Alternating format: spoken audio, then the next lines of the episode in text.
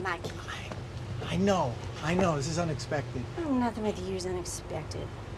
I still got that sass. Look, I don't know what you want, but I can't help you. So it doesn't matter how or why you're here. Go away! Hey, Lil. Ma! God damn it. I don't want to be here, all right? This is embarrassing. Well. I don't want you here? You think I want to show up like this? I got my ass fucking kicked. I just need a place to crash. Why can't you What, be you're cool? not Just let- What does it look like a hotel? Really? It's like that? Can you get off the property, What- please? What, why? What are you gonna fucking do? Really? What, You're you not want, gonna let. It's, oh, you want me to call the act- cops? I'll call the cops. Don't- don't No, I'm calling the cops. Ten, nine, eight, seven, faster. I'm technically off the property, so you can't call the cops because I'm on public land, respecting your boundaries. Can you keep it down? Can you come over here so I don't have to project my voice, please? Fuck.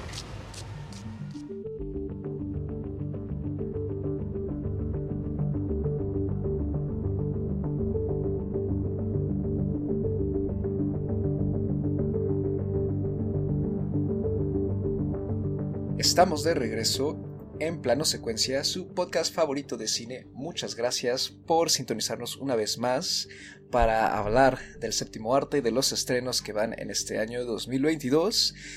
Nos empezamos ya a despegar desde hace varios programitas de los Oscar y ya vamos un poquito medio acorde con la cartelera. Ya saben que aquí pues tenemos que darnos el tiempo para verlas, el tiempo para pensarlas y el tiempo ya después para charlarlas bien. Pero pues para eso estamos con otro estreno reciente que es Red Rocket y para eso está aquí Andy Saucedo. ¿Cómo estás Andrea? Hola, ¿qué tal? Muy bien, muy contenta, listísima para platicar. Me encanta charlar de, de cine y pues la cita que tenemos aquí cada semana, la verdad es, es aire fresco para soportar la vida. Y más cuando la variedad está súper padre, ¿no? Eh, A mí me da la impresión de que hemos tenido desde pues, todo este año, creo yo, una variedad muy, muy bonita de películas, distintos temas, hemos tenido charlas muy, muy diversas en sí y en general todo nos ha gustado, o algunas cosas más y otras menos, pero creo que ha sido muy enriquecedor últimamente todo lo que se ha conseguido en este programa. Y pues tú qué dices, Anita? También está aquí Anita Escárcega. ¿Cómo estás? Hola, pues muy bien, yo también estoy muy emocionada por estar una semana más platicando de cine.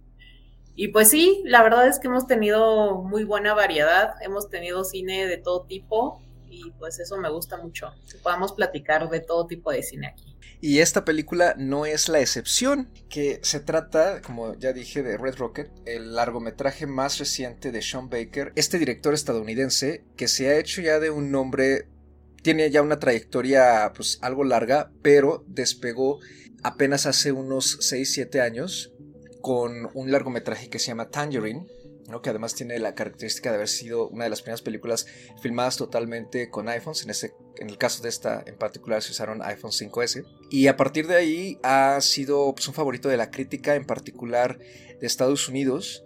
Y se caracteriza por enfocarse mucho en las historias de ciudadanos marginados ¿no? y de comunidades que no suelen aparecer mucho en las películas tradicionales de Hollywood. Y pues este largometraje, Red Rocket, es una comedia dramática protagonizada por Simon Rex y Brie Elrod, Susanna Son, Brenda Days, Judy Hill, Ethan Darvin, y es un elenco prácticamente no profesional, ¿no? ninguno de ellos es actor, salvo el mismo Simon Rex, que es un actor que pues ha tenido una carrera algo complicada, eh, ha tenido papeles de todo tipo y ha trabajado en diferentes industrias, ha hecho música, ha hecho comedia, ha hecho sketch, ha sido presentador de MTV, tenido una carrera muy variopinta, ¿no? Y este es realmente como que su primer protagónico dramático serio, fuerte, y que ha conquistado a la crítica internacional y varios premios en varias partes del mundo. Y la película está coescrita con Chris Bergoch y fue filmada prácticamente en su totalidad en Texas City. ¿no? Y pues el elenco realmente pertenece a la comunidad de Texas City. Y pues antes de arrancar, Andy, cuéntanos de qué trata Red Rocket. Bueno, Red Rocket nos narra la historia de este actor eh, de la industria porno o exactor de la industria porno que se encuentra en cierta decadencia y se traslada de Los Ángeles a su ciudad natal en Texas. Eh, ahí pues justamente al estar él en quiebra, básicamente llega a vivir con su ex esposa y su suegra, pidiendo una oportunidad como de vivir con ellas, de poder trabajar, de dar como eh, la manutención, eh, de cierta forma lo, lo, aceptan, él pues no, no va muy bien el tema de buscar trabajo, pero en justamente en este camino que él empieza a recorrer, eh, conoce a una joven llamada Strawberry, ¿no? Que trabaja en una tienda de donas, con la cual pues él tiene una cierta fijación en que pueda volver a través de ella a, la, a lo máximo de, su gloria en la industria porno, a través pues justamente de, de conquistarla y llevarla al, al estrellato en Los Ángeles. Gracias Andy. Y pues la película se estrenó en el pasado Festival de Cannes del 2021, donde estuvo en competencia por la Palma de Oro y ha sido distribuida por A24 en Estados Unidos. Y como dato, ya nada más antes de iniciar la discusión, eh, llama la atención que en primera a Simon Rex, el director, prácticamente lo casteó, le dio el papel tres días antes de empezar a grabar, mediante un video que le pidió que le mandara leyendo unas cosas. A los tres días se lanzó para grabar y pues por todo el tema de la pandemia, en particular en Estados Unidos estaba durísimo en ese momento. En octubre del 2020, la filmación tuvo que realizarse solamente con 10 miembros de crew, con muchísimos protocolos de seguridad y duró aproximadamente unos 20 días toda la, eh, la filmación. Entonces, eso también demuestra un poquito la, no solo la disciplina que tiene Sean Baker para hacer sus largometrajes, sino también continúa con su usual trabajo de irse a este tipo de comunidades y de trabajar con un presupuesto bastante limitado y además bajo unas situaciones pues, externas muy duras y pues para arrancar, Anita, ¿a ti qué te pareció Red Rocket y esta odisea de Mikey, su protagónico? Pues a mí la película, debo decir que de entrada no me encantó creo que me hacía falta un poco del contexto de los antecedentes de Sean Baker como, como cineasta, pero una vez que entendí cuál era su, su mirada, cuál era su enfoque, pues creo que la puedo ver desde una luz diferente. Es una película que sí tiene pues una mirada un poco pues crítica, ¿no? De, de estas comunidades, como ya dijiste, estas comunidades marginadas, estas comunidades de gente que vive pues un poco como que en los límites, ¿no? De la, de la sociedad, que es, pues vaya, son historias de gente, de gente blanca, pobre, vaya, en lo que los americanos conocen como white trash, ¿no? Que son estas personas que no consiguen empleos, que no son personas que tienen educación, que no han tenido acceso realmente, pues ni a la educación, ni a la salud, y que tienen estas pues luchas, ¿no? Diarias de, supervivencia, básicamente, en un país que se jacta de ser el primer mundo y que se jacta de ser el, el país del sueño americano, ¿no? Entonces, tiene esta, este enfoque, siento bastante sensible hacia estas comunidades, hacia estas personas que finalmente, vaya, son parte de una sociedad, que son parte de, una de, de, una comunidad que el país se ha negado sistemáticamente a darles espacio, a darles voz, a darles todo, ¿no? Entonces creo que eso es algo que puedo rescatar de la película, que eso sí me gustó bastante.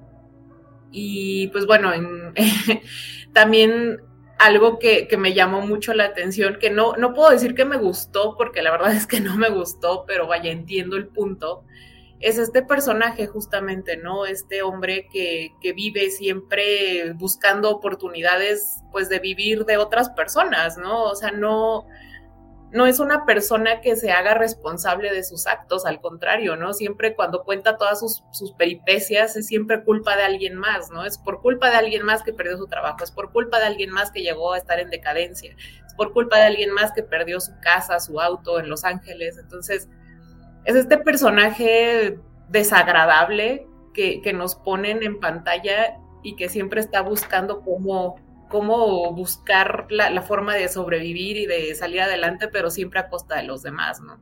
Entonces eso me pareció bastante interesante. ¿A ti, Andy, qué te pareció de entrada la película?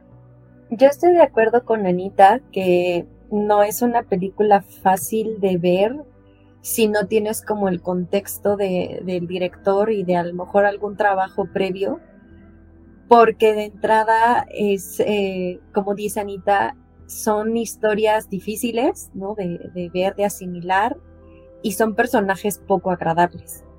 Y la forma en la que están retratados, ¿no? de, de esta forma hasta con cierto humor, con cierto ángulo, ¿no? Que, que hacen eh, muestra de esta crítica que hay de trasfondo, pero que está muy acompañada de exhibir, ¿no? De exhibir precisamente estos personajes que no son agradables, pero que son eh, resultado de eh, un sistema, ¿no? De, de, una sociedad que se dibuja como una sociedad eh, de desarrollo, de lo que decían, ¿no? Del sueño americano, de que en Estados Unidos se vive muy bien, y cuando en realidad, pues, no es así del todo, ¿no? O sea, es un sistema que oprime, ¿no? Justamente a cierto sector de la población, que aplasta a aquellos que, que, que tiene que aplastar para que otros, pues, vivan de verdad eh, eh, en esa opulencia, ¿no? De, de, lo que nos proyecta la imagen de, Estados Unidos como país de, de, primer mundo, cuando en el trasfondo están todas estas personas que viven de cierta forma del día a día, ¿no? De, de las ocurrencias, de vender algo, de, del contrabando, como dice Anita, ¿no? De, de ser vividores, ¿no? De, de, vivir de alguien más, pues, en estas pequeñas casas que parecieran, pues, casi, casi de cartón, ¿no? En medio de, de grandes terrenos de, pues, que podrían ser incluso de, de sembradíos, pero no lo son, ¿no? Es gente que, que vive así y que vive en mamá con hijos, con nietos, y, y que tienen incluso pasados muy ligados a, a, haber estado en prisión, ¿no? O, justamente a la prostitución o a muchos de, de, estos, eh, pues de estos grupos, ¿no? De estos grupos sociales que, que buscan tener ciertas ventajas de vivir en un país en donde pues hay apoyos económicos, entre comillas, ¿no? Porque vemos que justamente el personaje busca que le den un apoyo social, no lo encuentra, busca eh, llegar a todos estos como lugares donde buscan los empleos, ¿no? O tratan de colocar a la gente, pero pues él mismo se, se boicotea constantemente, ¿no? Diciendo pues que era actor porno o cualquier otra mentira que, que, que, le surja, ¿no? En, en, el momento. Entonces, sí es una película difícil en, en ese sentido de, de llegar y de ver, porque pues en primera no estamos tan acostumbrados a que mismo mismos directores estadounidenses hagan una crítica social de trasfondo en donde exhiban la miseria y el poderío que oprime a, cierto sector de la población, pero eh, de, de, esta forma, ¿no?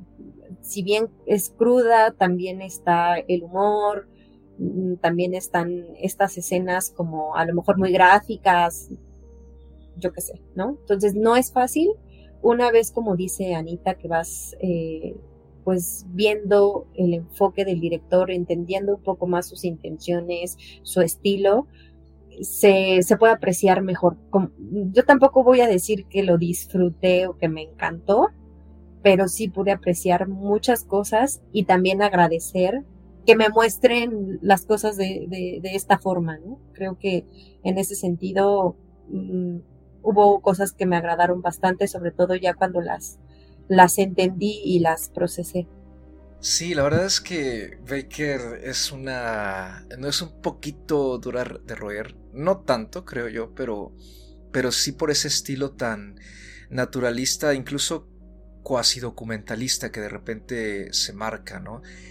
Yo nada más he visto Tangerine y el proyecto Florida, no he visto el material previo a eso, que es bastante difícil de conseguir.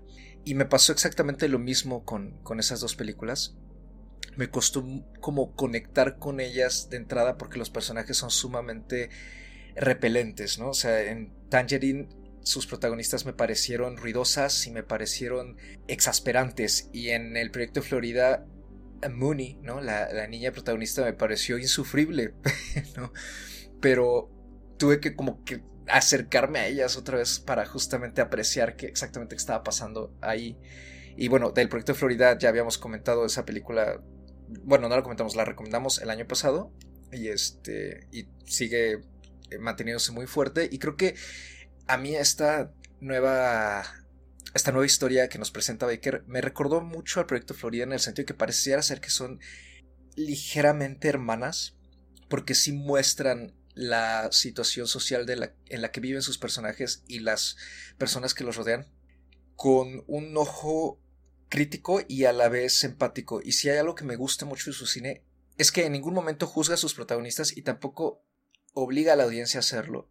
Y al mismo tiempo te reta, creo yo, con cierta ambigüedad moral que él establece, porque es la manera en que estas personas consiguen arreglárselas para salir adelante, por muy dudosas y malintencionadas y hasta siniestras que sean algunas de sus decisiones.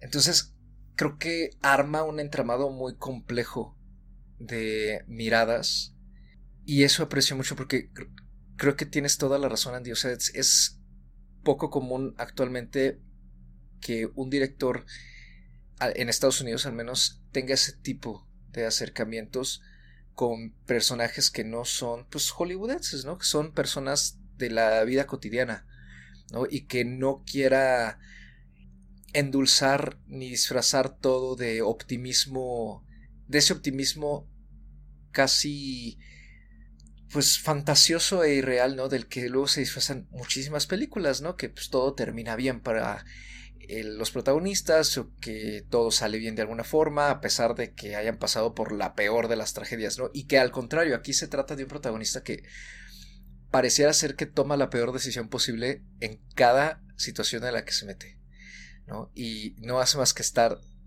cavando y cavando un agujero del que él cree que va a salir muy fácil porque tiene muchísima labia y muchísimo carisma y mucho ingenio, pero la verdad es que la vida pues no funciona así, ¿no? Y creo que eso es lo que más me gusta a mí de la película.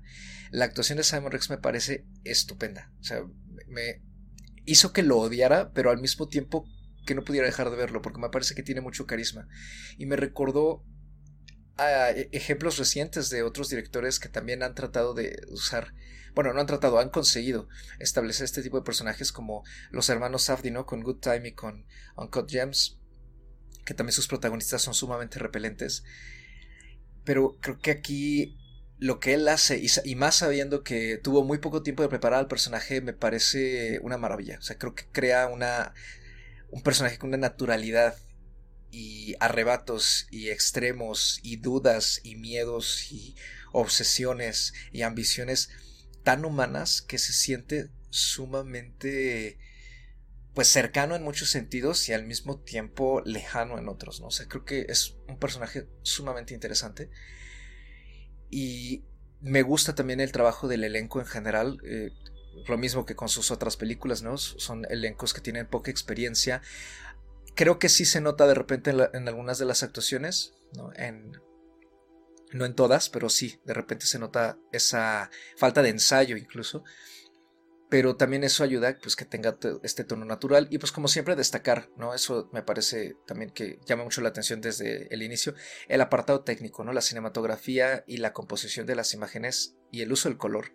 En Baker me parece que forma parte fundamental de sus propuestas cinematográficas y aquí roza mucho entre las intenciones manipuladoras del protagonista y al mismo tiempo estos otros momentos que parecen sentirse pues medio fantasiosos también, muy a la par como lo hizo con el proyecto Florida en particular, ¿no? Que también de, repente había estas escenas con tonos pastel y hasta cierto aire en, ese en, ese caso en particular era un aire infantil pero que tenía como mucha inocencia y como hasta magia y de repente contrastaban mucho con la realidad, ¿no? De, de las protagonistas. Entonces creo que me parece que es un trabajo coherente con el resto de lo que he visto de su filmografía y que además sigue expandiéndose y juega más con los personajes, juega también con el guion, juega con la audiencia y en ese sentido, pues sí, lo aplaudo mucho porque creo que es, es una película bastante única en ese sentido y es un estreno notable de lo que llevamos del año.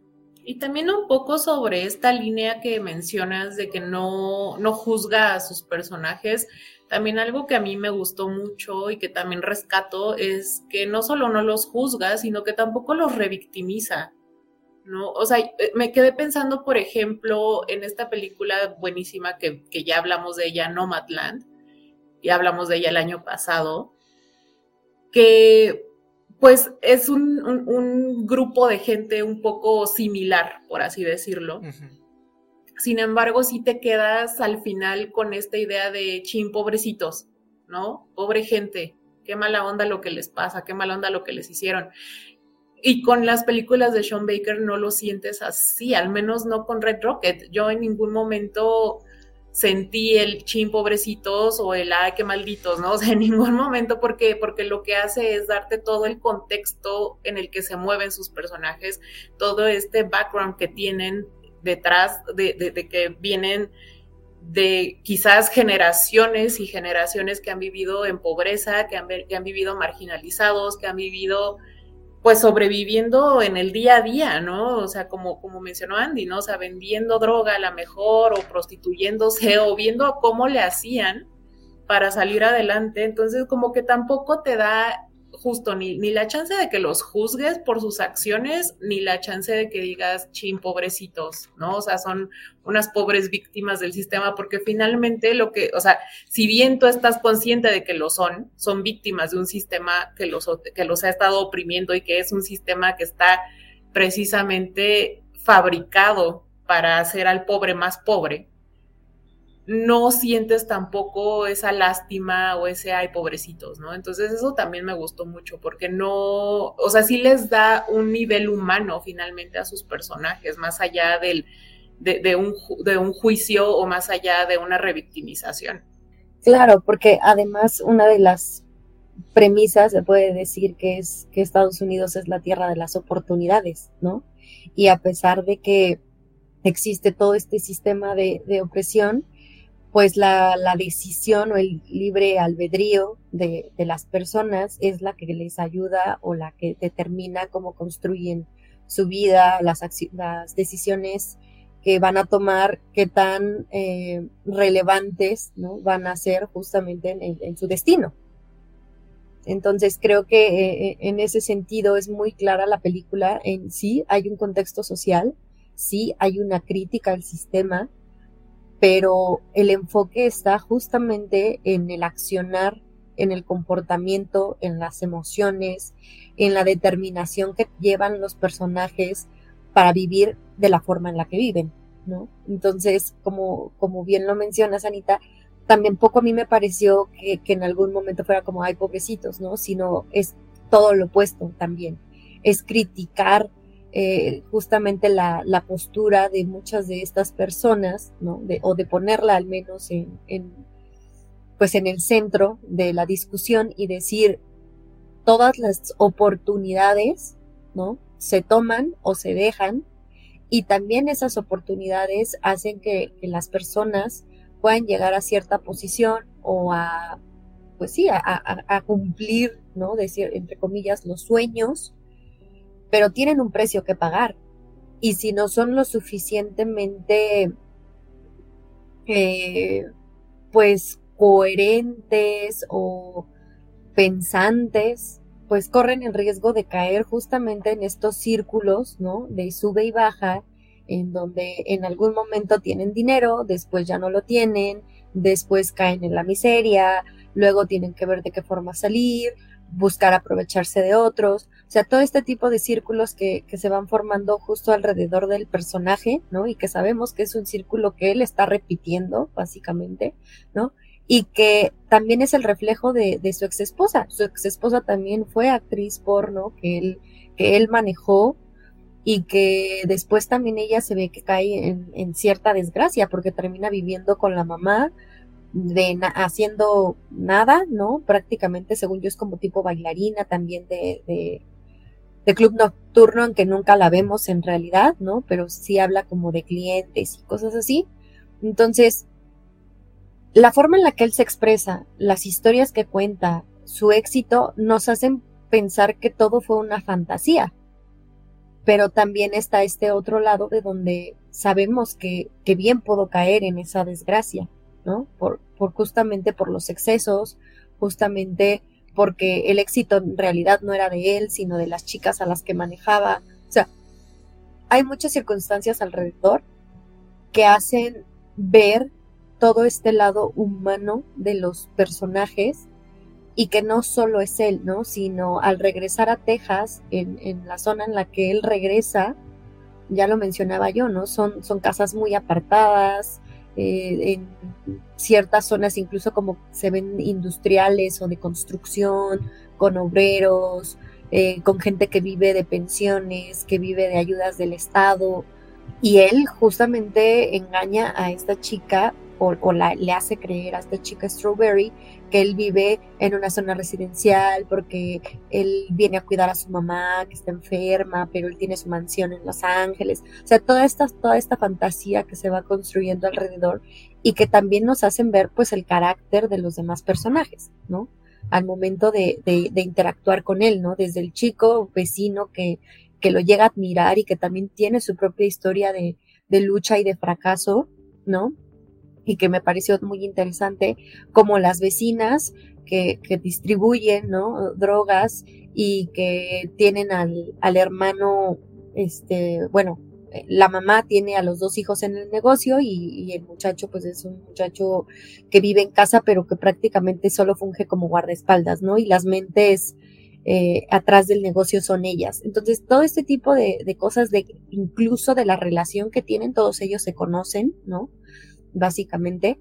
Todo este tipo de, del enfoque que, que le da, en este caso, el director, pues pone al centro más que al sistema, justo a las personas y, eso creo que también es algo de, las, de los aspectos que más me, me agradaron. Híjole, Andy, acabas de tocar dos temas bien interesantes que también yo los tuve en mente mientras la veía y me quedé pensando en ellos.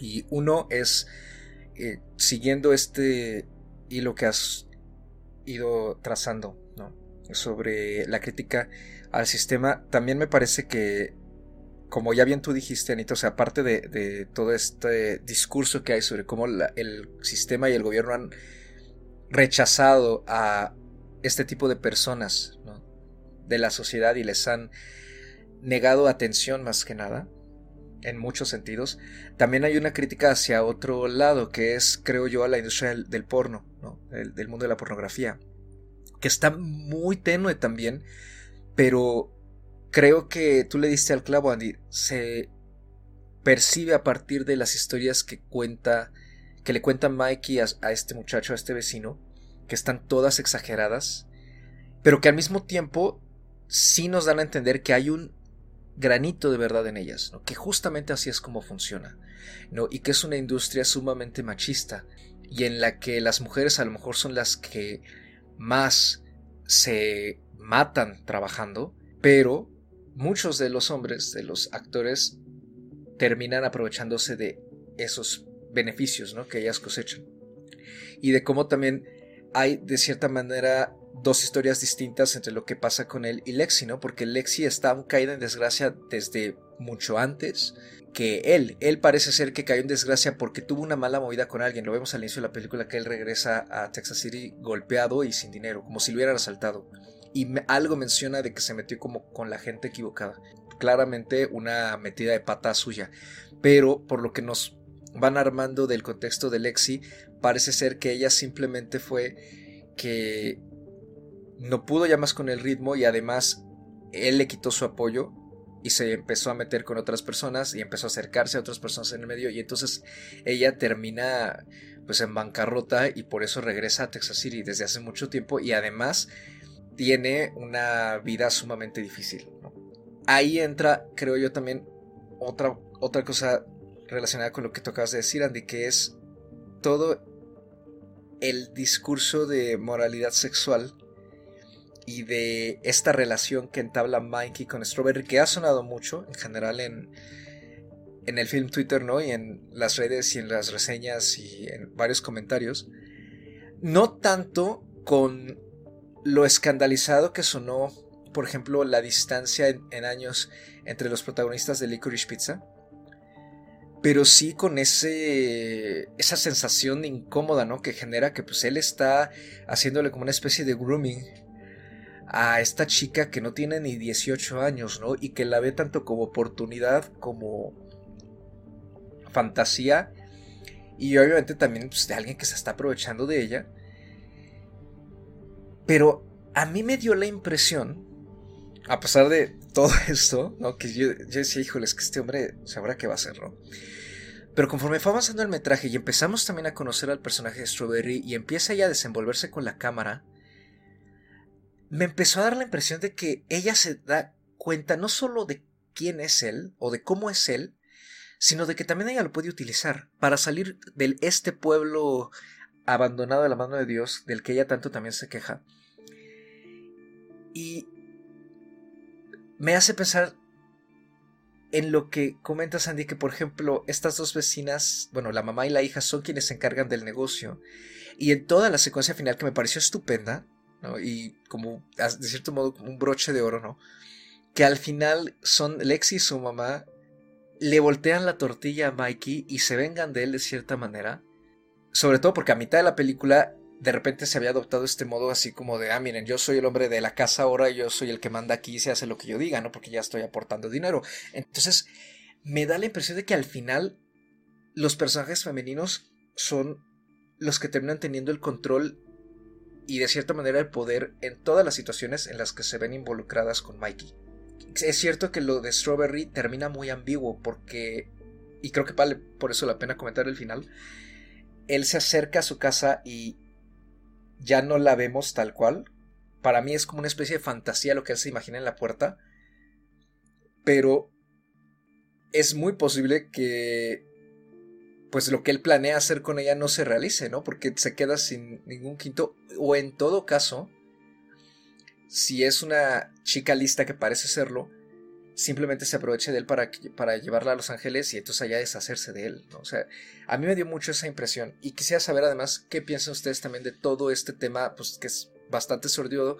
Y sin embargo, creo que Baker sí logra manejarlo con, con esa línea muy fina, ¿no? Esa línea delgada en que no se vuelva ni pornomiseria, ni exploitation, ni morbo, y que sigamos manteniendo esa línea empática hacia los personajes. Yo más bien lo justo, no lo había visto tanto como las mujeres eh, al final toman ese control, pero de cierta forma sí lo es, ¿no? Porque le justamente voltean toda, pues todo, todo el, el ciclo de aprovechamiento de él, ¿no? El, el, querer hacer negocios con dos mujeres que están vendiendo o que distribuyen, ¿no? Drogas, el engaño que, hace justo a, a, su ex suegra y a su ex esposa, ¿no? Porque justamente empieza pidiendo asilo, ¿no? Pidiendo una oportunidad, diciendo que solo son unos días, luego solo unas semanas, luego cuando empieza a aportar dinero también él empieza a querer eh, tener mayor este, libertad, ¿no? Y incluso empieza a mantener, pues, de, nueva cuenta relaciones con, su ex esposa, ¿no? Y eso hace sentir a, su ex suegra, pues, cierta inseguridad, ¿no? Y, y buscan justamente de qué forma asegurarse ellas en caso de que este hombre vuelva a hacer lo mismo de siempre, ¿no? Entonces, sí, sí se, siente que hay un papel de las mujeres mucho más eh, decisivo que va justamente hacia darse cuenta que pues no todo depende de él, ¿no? O que ya lo conocen lo suficiente como para saber cómo dar la vuelta. Entonces, esa parte no la había pensado yo así, creo que sí, sí, sí está muy interesante. Lo que no estoy muy segura es eh, en el papel de, de Strawberry, porque de cierta forma sí le encuentro cierta inocencia al personaje. Entonces, a mí no me queda muy claro qué tanto le cree a, a Mike y qué tanto no. Y qué tanto es parte de ella también aprovechando, ¿no? Como la relación con un hombre adulto que de cierta forma le deslumbra, ¿no? Eh, su forma de ser, su, su, forma de hablar, el que fuma hierba como ella, ¿no? Eh, de dónde viene o lo que promete ser. Entonces ahí no me queda muy claro como ella, aunque sí me queda claro que representa para él, ¿no? Eh, y representa justamente esa salida o, esa nueva oportunidad, que es la fantasía que él tiene de, regresar a, Los Ángeles, otra vez a la industria, a vivir de, los años buenos, ¿no? A partir de llevar a, una chica, de convencerla, de, poco a poco acercarla justamente al tema de, la industria porno, ¿no? Y, que él pueda ser como la persona que lo maneje. En ese sentido me queda clarísimo el papel de la chica, pero no en qué momento ella puede darle la vuelta a él, ¿no? Eso es a lo mejor algo un poquito más interesante, a lo mejor ver las interacciones finales que, que tienen como para saber si ella está un paso adelante o si es justamente sola la puerta de salida de, él, ¿no? Pero en general sí, sí, los personajes se vuelven más interesantes cuando los empiezas a, analizar y a ver, ¿no? Justamente en sus propias circunstancias, en su propia decadencia, ¿no? Y, en sus formas de, subsistir prácticamente. Y sobre todo porque a lo largo de la película se repiten ciertos diálogos clave, creo yo, en los que varios personajes le preguntan lo mismo, ¿no? Que si realmente él se merecía el premio que dice que se ganó cuando fueron las mujeres las que hicieron el trabajo, ¿no? Ese diálogo se repite y también con los insultos que le, que, le empieza a propinar Lexi hacia el final de la película, ¿no? En donde básicamente le está diciendo, pues eres un hombre patético, ¿no? Y finalmente solo, siempre has dependido de, de mujeres, ¿no? De las mujeres que están a tu alrededor de explotar las habilidades o el trabajo de otras personas, mujeres, y por eso es que llegaste a ser lo que fuiste, pero pues en realidad tú no vales nada, ¿no? Entonces, finalmente creo que sí hay esta línea, ¿no? De, de, de narrativa a lo largo de la película en la que nos van pues vaya, ya, ya, ya sabemos cómo es el personaje de Mikey, ¿no? Creo que desde, la, desde las primeras escenas podemos darnos cuenta de la clase de persona que es y de la persona que él cree que es, ¿no? Que no tienen mucha relación lo que en realidad es con lo que él cree que es. Y finalmente todo en la película nos va dando esta idea de que pues es un hombre bastante patético, ¿no? O sea, vemos a este hombre adulto haciéndole este grooming a esta niña, vaya, es una chica muy joven, mucho más joven que él, que lo vemos moverse a todos lados en bicicleta, ¿no? O sea, finalmente te dan esta idea de que es un hombre bastante patético, ¿no? Entonces, creo que sí tiene ahí un algo, ¿no? Que ver eso que mencionas. Yo estoy de acuerdo con Andy, la, la parte de Strawberry no me parece que ella, pues, busque aprovecharse porque sí, justo siempre siento que sí tiene, sí, tiene este grado de inocencia en el que sí ella también ve en él esta oportunidad de salirse de ese pueblo horrendo en el que viven. Pero más allá de eso, pues yo no veo que busque aprovecharse de, de, esta persona, ¿no? Pero sí te dan esta idea general de que es un hombre que ha logrado subsistir a lo largo de su vida explotando el trabajo de otras mujeres. Y además, algo que también noto con la relación con Strawberry es que siento que no está para nada romantizada. O sea, sí hay una especie de fantasía, porque finalmente toda la película, creo yo, está focalizada desde Mikey, ¿no? O sea, vemos a Strawberry como Mikey la ve. Sobre todo con ciertas tomas que sí la muestran como con este aire de seducción muy casi añiñado, que es justamente lo que saca mucho de onda y perturba incluso, pero nunca sin pasarse de la raya tampoco. Y a lo de la manipulación, sé que es como con quien menos se note, o quizá ni siquiera esté presente esa manipulación, pero se me ocurrió más que nada por cómo ella de cierta forma sí lo usa, por ejemplo, para deshacerse de ese chico. Y de repente cuando ella es quien le propone cosas a Mikey, él, siendo el hombre patético que justamente defines muy bien, Anita, siempre le duda. Como que él se saca mucho de onda. Porque como que siento que él espera que en efecto sea una niña mensa, ¿no? Y de entonces de repente le responde con cierta, digamos, sagacidad y él no sabe qué hacer con ella. Y entonces tiene una cierta inseguridad con ella y por eso decide hacer todo como más rápido. Esa es la impresión que a mí me dio. O sea, claramente no, no vemos como los frutos de eso porque pues ya no la vemos en el final. Y a mí la verdad ese final me gustó mucho. Me recordó justamente al del proyecto Florida, que son muy distintos, pero a la vez tienen este grado de ambigüedad de que a lo mejor esas últimas escenas eh, están ya nada más en la cabeza de sus protagonistas. ¿Qué les pareció a ustedes el final? Yo creo que esto es como el rasgo más característico del director, ¿no?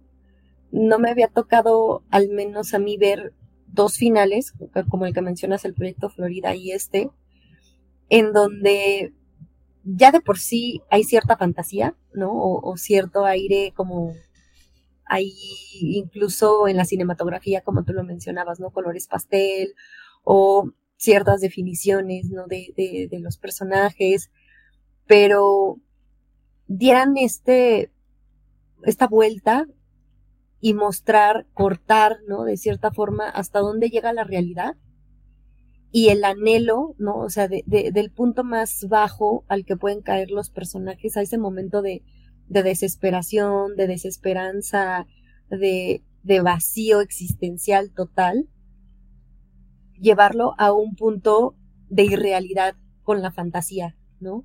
Con estos finales donde ah, no pasa nada, todo va a estar bien, todo es perfecto, pero exagerado, ¿no? Porque, bueno, eh, sabemos que, que que muchas películas, las ficciones en general, pues tienen a veces ciertos finales esperanzadores o con aprendizajes, ¿no? Y en este caso no es así.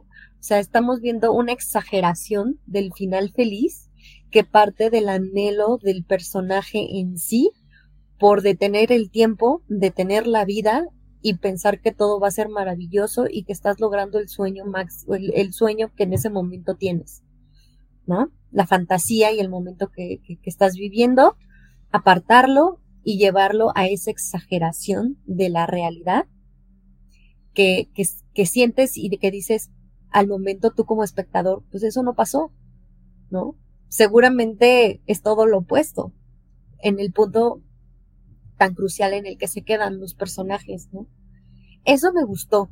Creo que, que, es, que es algo interesante de ver y de, analizar de, este director, sus finales.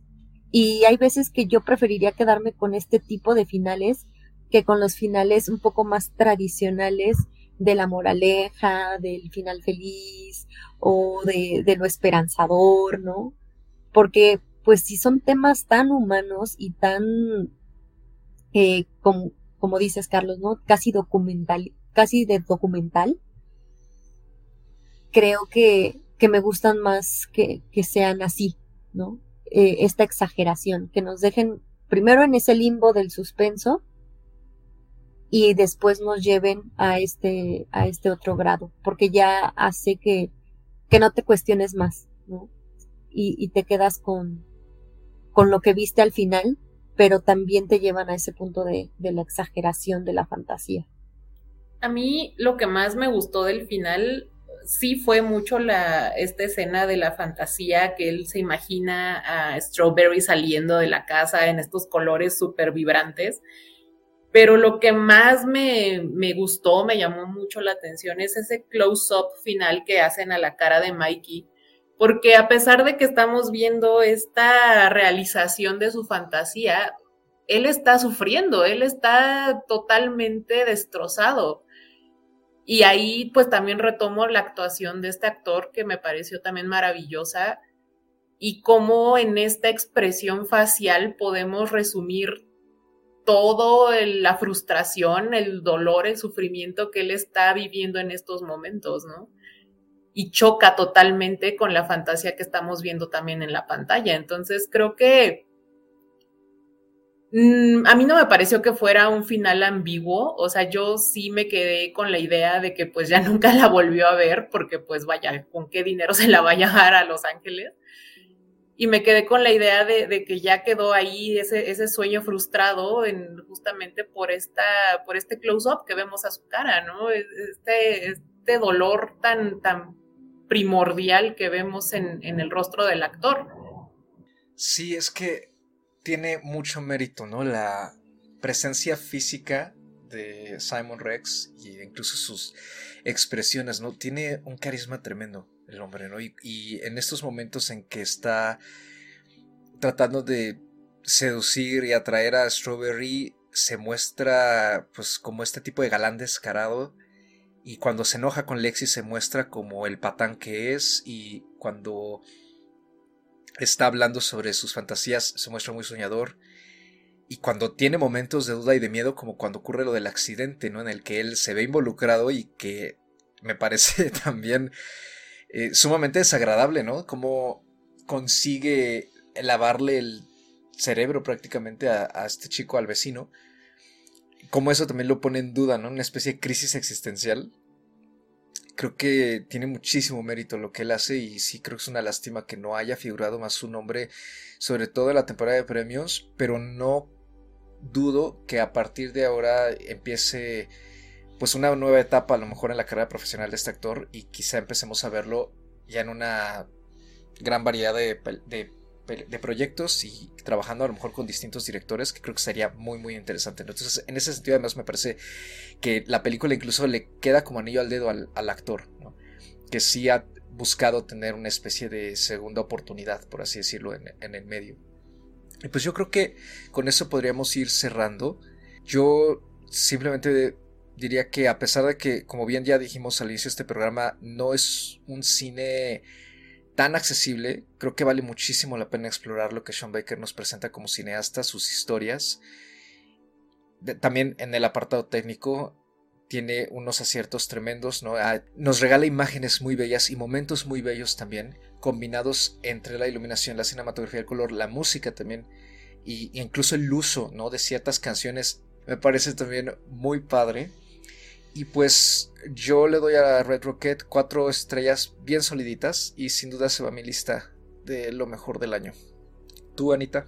Yo me quedé con tres estrellas y media. No tengo tanto conocimiento del cine de Sean Baker, solamente he visto el proyecto Florida y esta. Al proyecto Florida sí recuerdo que le puse cuatro estrellas, me gustó muchísimo más esa película que esta pero definitivamente van muy de la mano. Como dices, son películas que podrían ser hermanas, tienen mucho que ver, tienen todo el contexto social, eh, vaya, es el mismo. Y pues sí, las, las actuaciones que vemos, incluso de las, del, elenco que no es actor, ahí me parece que, que Sean Baker logró exprimirles bastante bien un buen trabajo actoral a todos entonces yo, yo me quedo con, tres estrellas y media. Yo también me quedo con tres estrellas y media. Me costó un poquito, ¿no? Lo mencioné al inicio. Ya cuando acabé de ver la película, entendí mucho más, eh, me funcionó eh, los personajes, ¿no? Y justamente con, yo vi después del proyecto Florida, todavía me hizo más sentido. A mí también me gustó más el proyecto Florida, aunque eh, claramente se pueden ver las dos películas y justo darle como esa oportunidad a, a Sean Becker para entender un poco más su cine o aproximarse ¿no? a, esta visión que él tiene. Para mí tres estrellas y media está, está muy bien. No sé si entra ya en lo mejor de, de mi año. A lo mejor a, a finales de este año lo, lo evalúo porque sí, sí le encuentro valor ¿no? al trabajo, a pesar de que no, no es algo que a mí me encante o me haya encantado ver, creo que tiene mucho que ver con justo con los personajes, ¿no? Que son difíciles y son poco agradables y a veces te cuesta trabajo eh, digerir, ¿no? Todo lo, lo que estás viendo en pantalla, pero vale la pena, la verdad, justamente por muchas de las cosas que ya hemos mencionado aquí, ver este tipo de, de películas. Y pues con eso termina esta breve discusión sobre Red Rocket y ya nada más queda nuestra recomendación del episodio que es justamente el cine Sean Baker. Y en este caso es Rescatar Tangerine, que ya la mencioné al inicio de, este, de esta emisión. La encuentran en Movie, actualmente está ahí, seguramente pueden encontrarla también en algún otro medio, pero de momento en plataformas legales está en Movie, tiene poquito que la subieron, yo creo que justamente a Movie Latinoamérica para que coincidiera con el estreno de Red Rocket en varios países. Y pues como dije, esta película fue filmada en tres iPhones, con tres iPhones 5S y su trama es muy sencilla, seguimos a una prostituta transgénero que se entera que su novio no solo la estafó, sino que además anda con alguien más, que el novio se llama su proxeneta, y pues recluta a una de sus compañeras para ir a cazarlo entre los barrios bajos de Los Ángeles, si no mal recuerdo, y pues es una especie también como de odisea extraña en la que se topan con personajes extravagantes y que también pertenecen a las márgenes sociales de Estados Unidos, del Estados Unidos actual. Entonces ahí la pueden encontrar. También fue bastante aclamada y la cinematografía igual está estupenda. Así que, en efecto, sí se puede hacer muy buen trabajo con los iPhones y con otros smartphones. Y pues con eso nos despedimos. Bueno, nada más recordar que el proyecto Florida está, creo que... ¿Dónde está? HBO Max. Entonces ahí la pueden encontrar también, ya que la estuvimos mencionando varias veces, vale muchísimo la pena. Entonces, sumérjanse en el cine de Sean Baker. Y pues, Andy, ¿a ti dónde te podemos encontrar? A mí me pueden encontrar en Twitter o Instagram como arroba Andrea Padme. Ahí estoy eh, como Twittera furiosa eh, y eufórica por Star Wars, ¿no? Pero en general por muchos temas de, de, cine, ahorita que está el Festival de Cannes, entonces ahí, ahí me encuentran retuiteando cosas. A mí me pueden encontrar en Instagram o en Twitter como arroba animalceluloide. Y yo, pues ya saben, yo no tengo nada más que hacer, ahí me encuentran todo el tiempo. Y a mí me encuentran también en Twitter como arroba Mr. Carlos Ochoa, ya saben, un 8 en dígito y una A minúscula. Y pues este programa lo encuentran junto con todos los demás que hemos grabado en su plataforma de podcasting preferida. Síganse cuidando, sigan yendo al cine o quedándose a verlo en casita. Ya saben, la oferta es tremenda. Se vienen más historias. Vamos a hablar sobre el Doctor Strange pronto. Vamos a hablar sobre Top Gun Maverick también. Vamos a hablar sobre cine independiente. Vamos a hablar sobre cine de autor. Vamos a seguir haciendo una mezcla variopinta, como bien lo dijimos al inicio, pues para seguir comentando lo mejor que nos ofrezca la cartelera este año y pues si pueden echarle una escuchada y un ojo a las películas que hemos comentado en lo que va este 2022. Ahí están todos nuestros episodios para que nos escuchen y nos hagan llegar sus comentarios. Cuídense mucho y hasta la próxima.